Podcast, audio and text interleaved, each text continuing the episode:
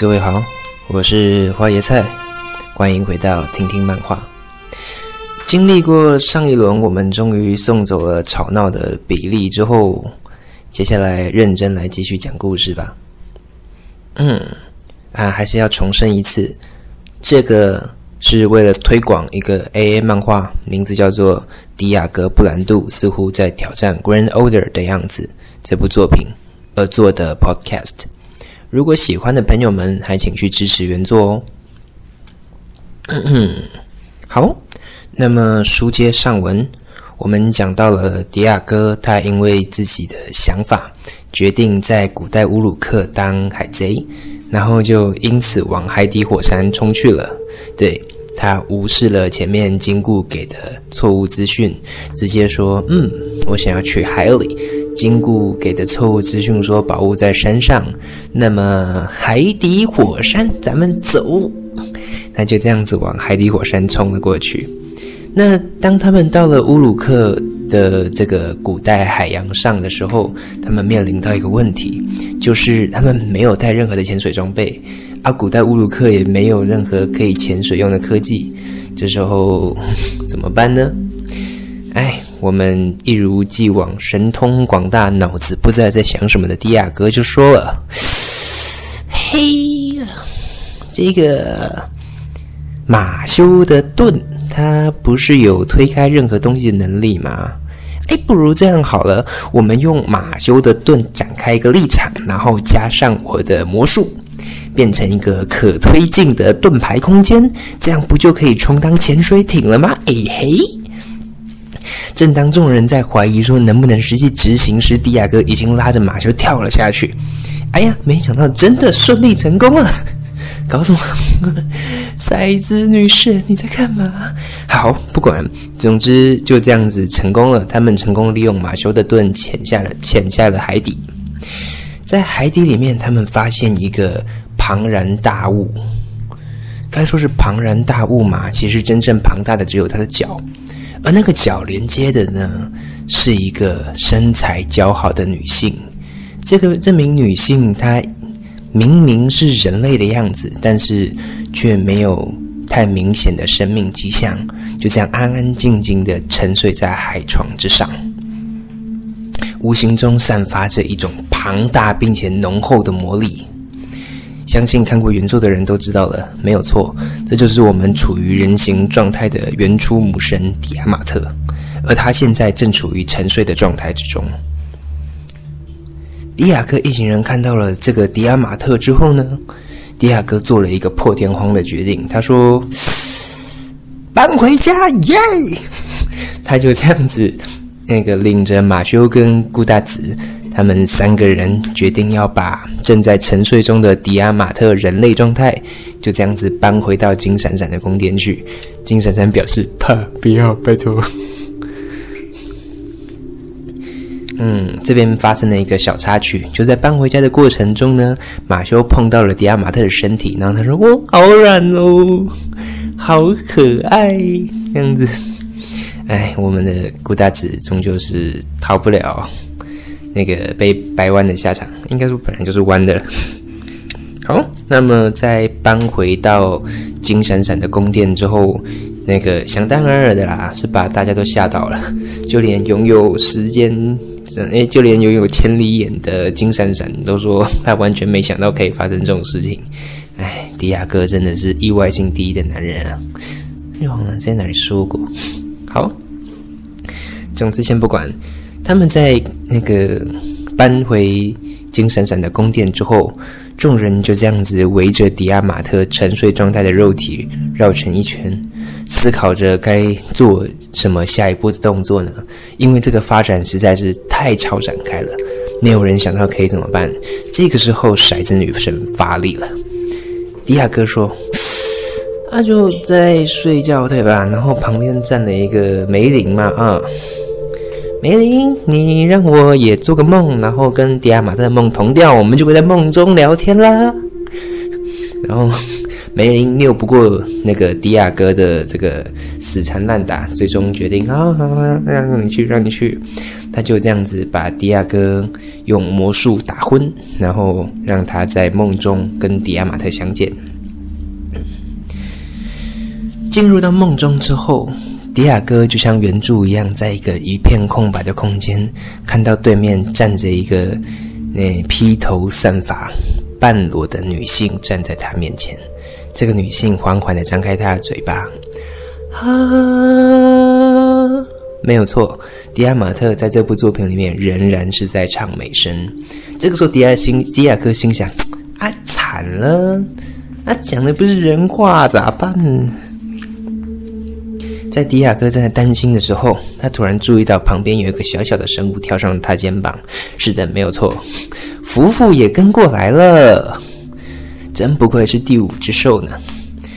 那迪亚哥看了一下那个迪亚马特，又看了一下福福，诶，都是不讲人话的东西。那。我正好在那个加勒底的时候，也学了一段时间怎么跟夫妇聊天，所以我基本上听懂夫妇在讲什么，然后夫妇好像听得懂迪亚马特在讲什么，所以，诶，诶，翻译机，于是迪亚马那于是迪亚哥就那个透过夫妇跟迪亚马特达成了有效的沟通，多有效呢？骰子女神这个时候发力了，在骰子的结果。最后，让迪亚哥跟迪亚马特两个人的诶沟通效率，他们双方的理解程度达到了九十六帕，基本上已经是心灵之友的等级了。最后，在这样子的那个愉快的聊天之下，那迪亚哥跟那迪亚马特达成了几乎是心灵层面的共鸣，两个人成了知心的好友。就这样子，迪亚哥在满足的。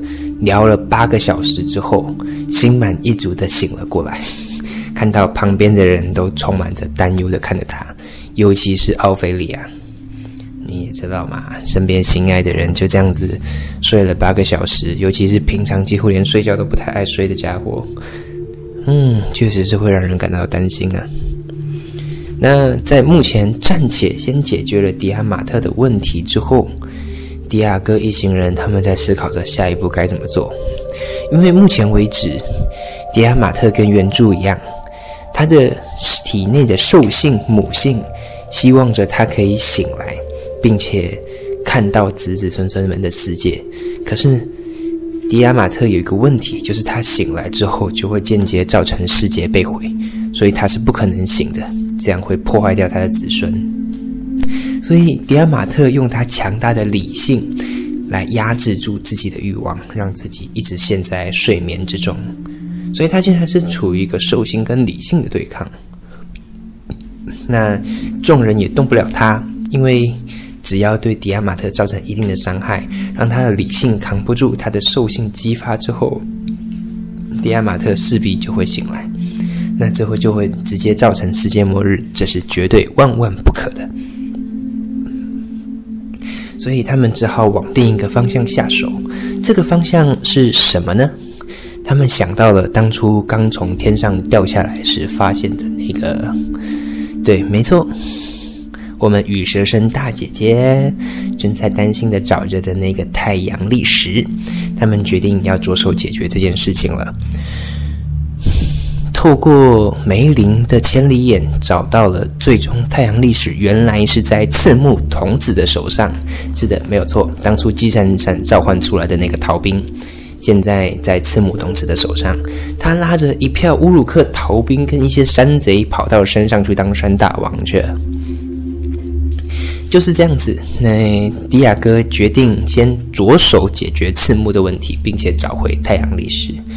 这个虽然没有到羽蛇神跟迪亚马特那么困难，但是毕竟刺木也是日本的大鬼之一啊，这可以算是一场炸大战了。一个弄不好可能会全军覆没。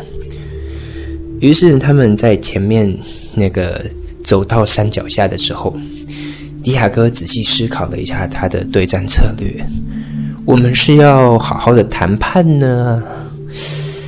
还是要用奇袭呢？嗯，当大家想到一半的时候，第二个突然说：“好，把整座山烧了。”嗯，哎，这是烧了，烧山，一上来就放火烧山。哎，大家不要怀疑啊，他们在第二部的时候做过类似的事情，活活把一个 最终 BOSS 等级的英灵那个就这样在大楼里面烧死了。所以大家不要太过惊讶，他们在第二章就干过类似的事。于是，在迪亚哥的那个指挥号令之下，他的两个 servant 孔明跟青姬用他们的能力，非常完美的达成了这次放火烧山的计划。看着这个大火在山上熊熊燃烧啊，这烧的比任何的前业绩都还要旺。大家正心满意足的看着这个以火蛇制造出来的一个。美丽的绝景之时，在这火焰之中冒出了一个愤怒娇小的身影。是的，没有错，他是家里突然之间被烧，现在正怒火中烧的刺木童子。他冲了出来，说：“看呀，是那个鸡巴莫名其妙把老娘家给烧了，搞屁啊！”这个时候，第二个冲了出来，说：“哎，冷静，嗯，对，冷静。”咱们先好好的聊一聊，这句话真的是让大家错愕到了。就你先烧了人家的家，然后再再再要他冷静，这搞屁？嗯，什么跟什么东西？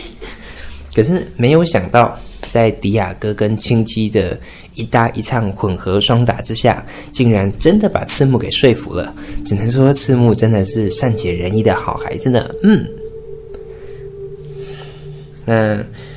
赤木在被说服了之后，他决定要把太阳历史还给羽蛇神，并且同时解释了自己当初呢会偷这个太阳历史，纯粹只是想要用自己的方式来保护乌鲁克。哇，这样一看，赤木这个孩子也真是太好了吧，真是个好孩子呢。嗯。在解决了赤木的问题之后，一行人回到了金闪闪的宫殿。本来迪亚哥想要直接跑去羽蛇城那边再干一架，可是被所有人拦了下来。原来迪亚哥在来到了这个特异点之后，基本上一直都在工作，完全没有休息，所以大家逼着迪亚哥先休息个一天。在休息的时候，迪亚哥碰到了奥菲利亚，两个人。在经历了这么多的战斗之后，好不容易可以安安静静的坐下来聊个天。就在这样子稍微放松的气氛之下，奥菲利亚一不小心说出了他心中的话。是的，没有错，奥菲利亚终于把他的心意说溜嘴了。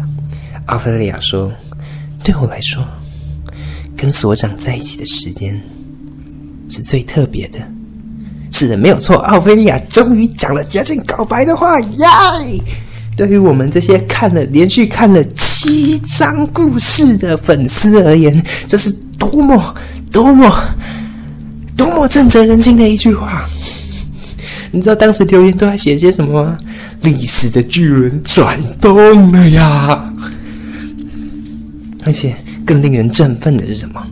迪亚哥在这七章的交流之中，对奥菲利亚原本，嗯嗯，抱有比较偏向敌意的情绪，最终渐渐了解到，奥菲利亚对他展现出的敌意，其实只是奥菲利亚的不好意思。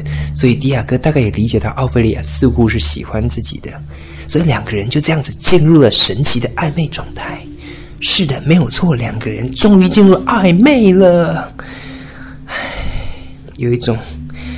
爸爸妈妈看着自己家的小孩长大了的感觉呢。就在这时，迪亚哥立下了他那个非常恐怖的 flag。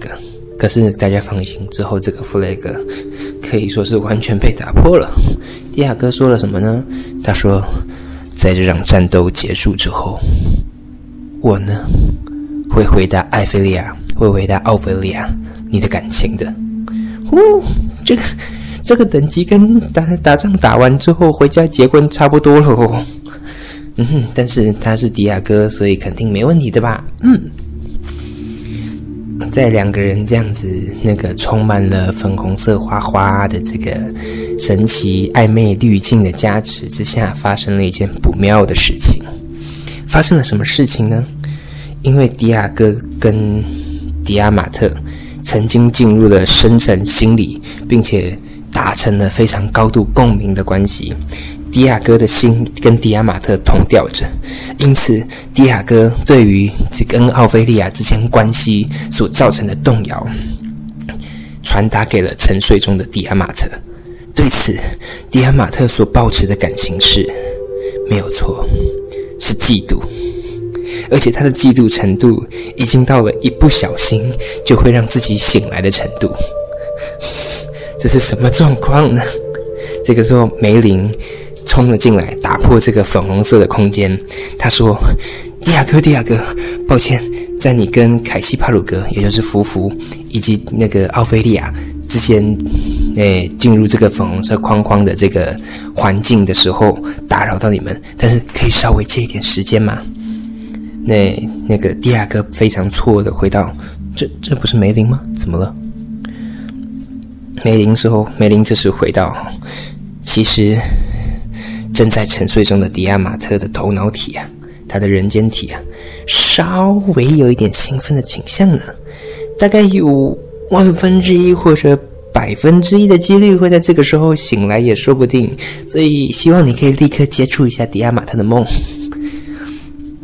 然后迪亚哥非常震惊的回答：“怎怎怎怎么会这个样子？”嗯，哎呀，那那。那个说出来你可能不信他，他似乎是因为看到你跟奥菲利亚之间的粉红色花花，所以在嫉妒了。这所以说到底是为啥？嗯，是啊，看到这边我们读者也有一种到底是为毛啊的感觉。可是没有办法，事情发生都发生了，对吧？于是迪亚哥。就这样子决定潜入迪亚马特的梦中，再一次的潜入迪亚马特的梦中。在梦中，他见到这个嫉妒的迪亚马特，那两个人就是进入了，你也知道，就是对峙嘛，啊！哎，这个时候，迪亚哥在心里想到。虽然很突然啦，真的是很突然啦，但是迪亚马特，迪玛，为什么？就嗯，你不是刚拜托我不要唤醒你的吗？我还记得哦。